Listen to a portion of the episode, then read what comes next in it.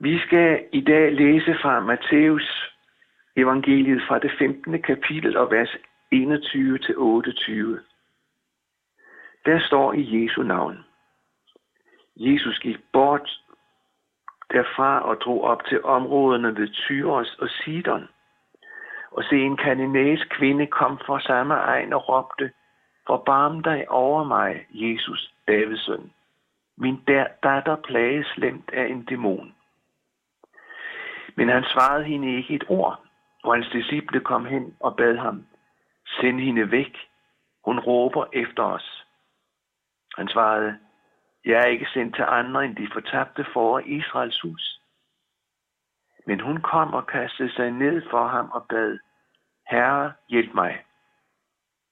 Han svarede, det er ikke rigtigt at tage børnenes brød og give det til de små hunde. Men hun svarede, jo herre, for de små hunde æder af de smuler, som falder fra deres herres bord. Der sagde Jesus til hende, kvinde, din tro er stor. Det sker dig, som du vil. Og i samme øjeblik blev hendes datter rask. Amen. Så langt altså fra Matthæus evangeliets 15. kapitel. Hvem er stærkere end djævlen? Hvem er stærkere end alle satans dæmoner? Det er Jesus.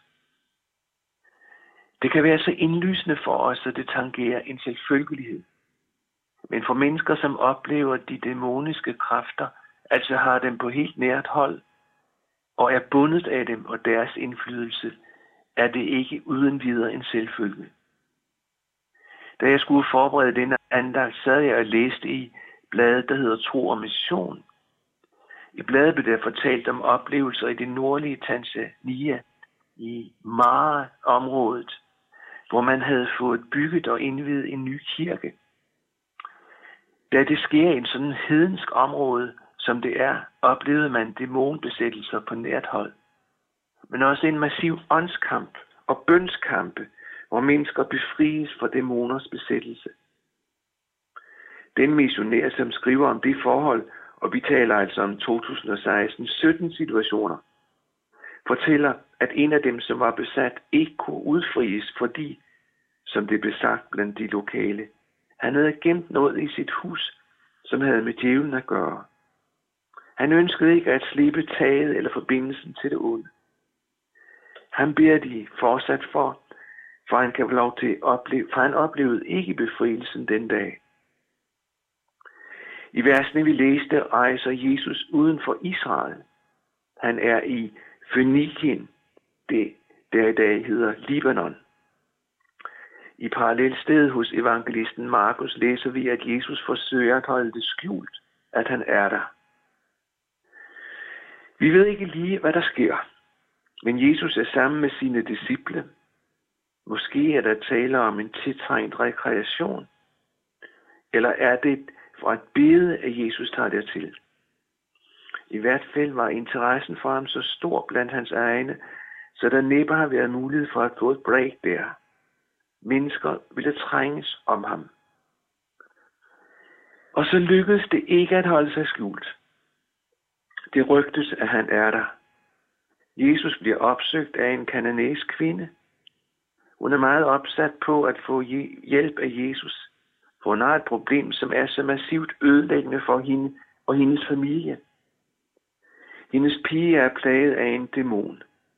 Nærmere beskrivelse af situationen får vi ikke. Om besættelsen har været noget med, at hun vælter om og froder, og dæmonen tager fat, eller hun bliver kastet ud i angst og depression, når det sker. Det ved vi ikke.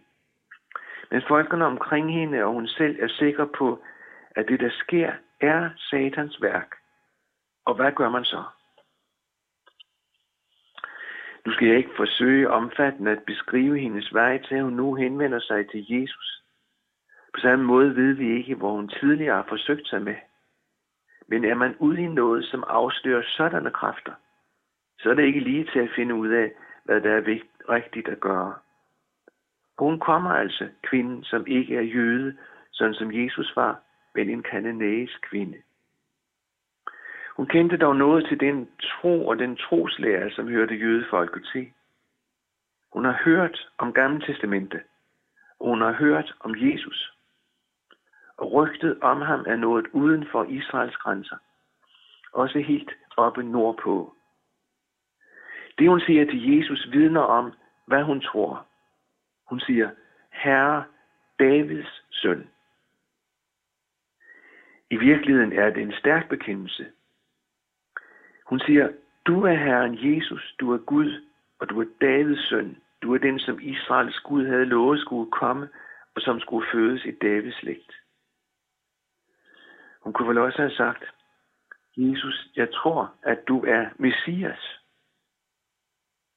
På den måde åbner hun dialogen med Jesus i sådan en klar bekendelse.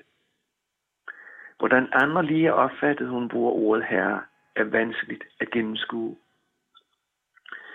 Men hun har oplagt hørt om Jesus, hørt om undergærninger, han har gjort, fået fortalt eller måske overværet, hvilken magt Jesu ord har, også ind i åndeverdenen.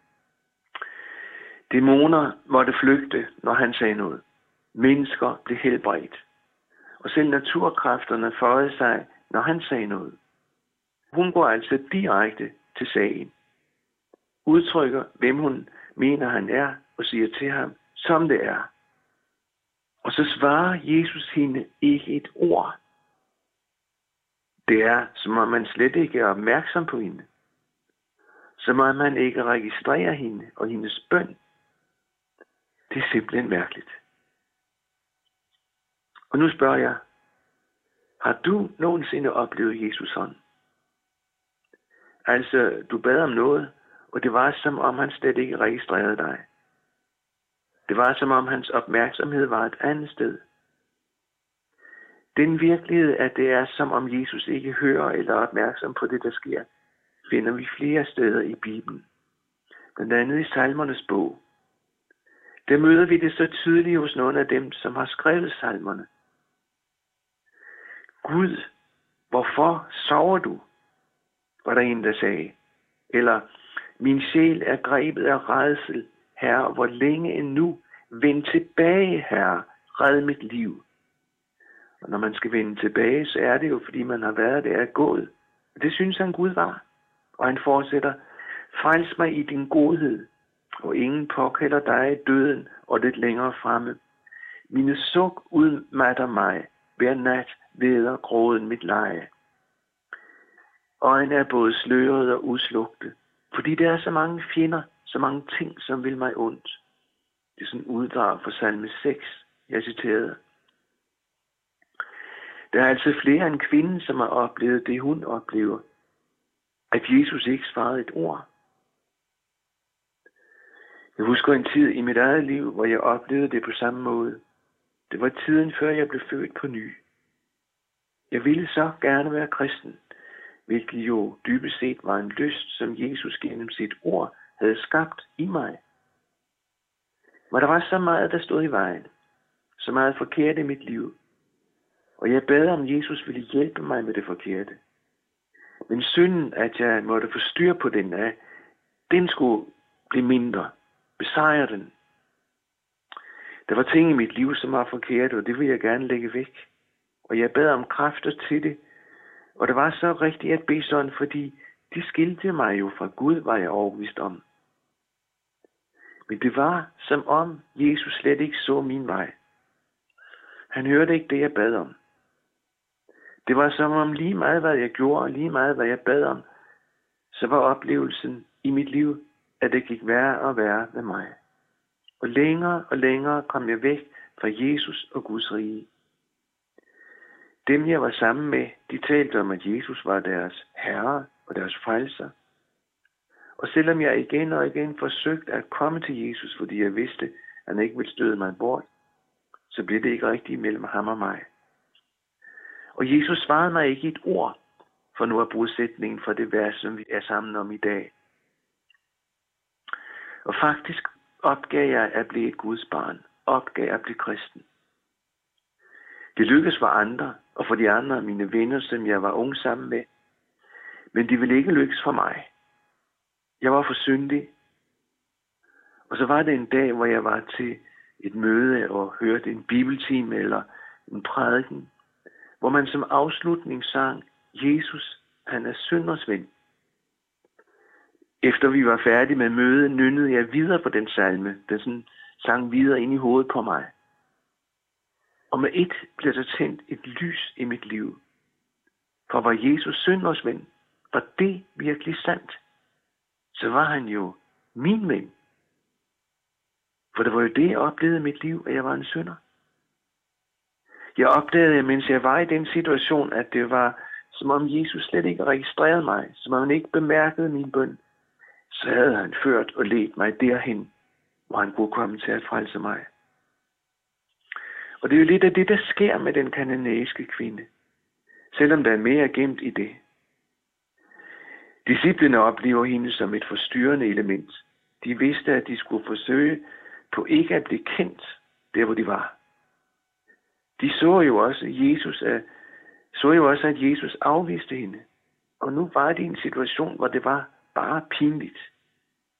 For der var ikke bare noget mellem hende og Jesus, det der skete. Hun råbte efter dem. Jeg ved ikke, om du kan forestille dig det. En kvinde, som står og råber, og råber efter Jesus, så er det ligesom Jesus, den nærværende i det der. Og han siger til disciplene, som måske har undret sig over, at Jesus var så underlig fjern.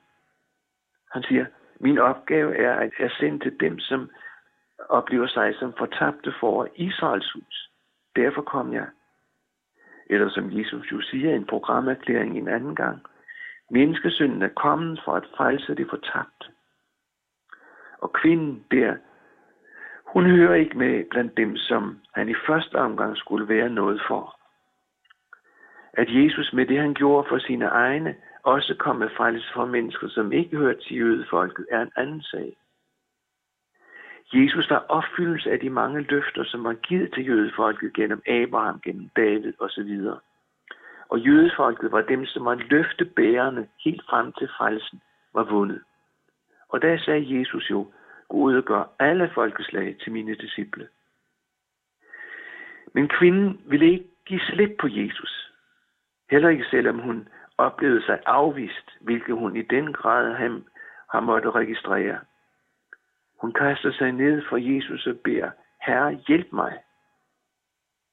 Og til synlædende ændrer Jesus ikke indstilling. Han siger, du må være klar over, at det ikke er rigtigt at tage børnenes brød, nemlig jødefolket, og det de skulle have, til de små hunde, til valpene, som ikke havde lært, hvad det hele handler om.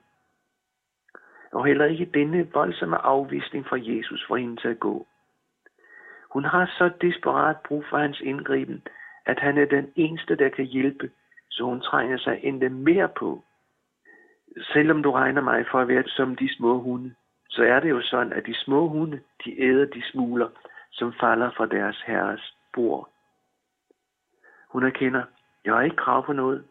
Jeg kan ikke tage noget, som hører andre til. Jeg er klar over, at min herre, som hun jo tidligere kaldte Jesus, bare kan sparke til mig og skubbe mig væk. Men min mulighed er, at du, min herre, ser til mig, til min situation, til min nød. Og så sker der en domlig, at Jesus til synlædende ændrer beslutning. Han siger til hende, kvinde, din tro er stor. Hende, som gennem det, der lignede en total afvisning, blev ved med at håbe på, at Jesus ville vise hende barmhjertighed. Hun fik hans barmhjertighed. Hun begyndte, hun begyndte dialogen med at sige, forbarm dig over mig, Jesus.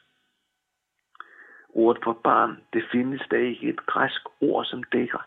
Ganske enkelt, fordi ordet barmhjertighed slet ikke var i nærheden af det, som den græske gudeverden ville vise mennesker. Men hun bad Jesus om barmhjertighed, som har at gøre med ordene noget og medynk. Og hun fik det. Og hun fik det hele af Jesus. Han, som er god. Han, som er barmhjertig. Ham, som har den godhed, som ynkes over mennesker. Og nu må du høre, det er med disse øjne, Jesus ser på dig, som har lyttet med os til denne andagt. Han ønsker at vise din egen noget og medring, også selvom du måske en tid har oplevet det, som om han ignorerede dig, og det du bærer frem for ham som en bøn. Jesus hørte og førte kvinden derhen, hvor hun fik det, hun bad om. Hendes datter blev rask. Dæmonen måtte slippe sit tag. Amen. Og lad os så bede. Nådigste Jesus, nu vil jeg mig binde fast til din dyre forjættelsespagt. Beder og leder, så får I at finde. Så har de sandruer læber jo sagt. Jeg vil med kvinden fra Kanaans egne efter dig råbe, til du bliver mild. Svare, jeg vil ej på værdighed regne. I amen, ja amen, dig ske, som du vil. Amen.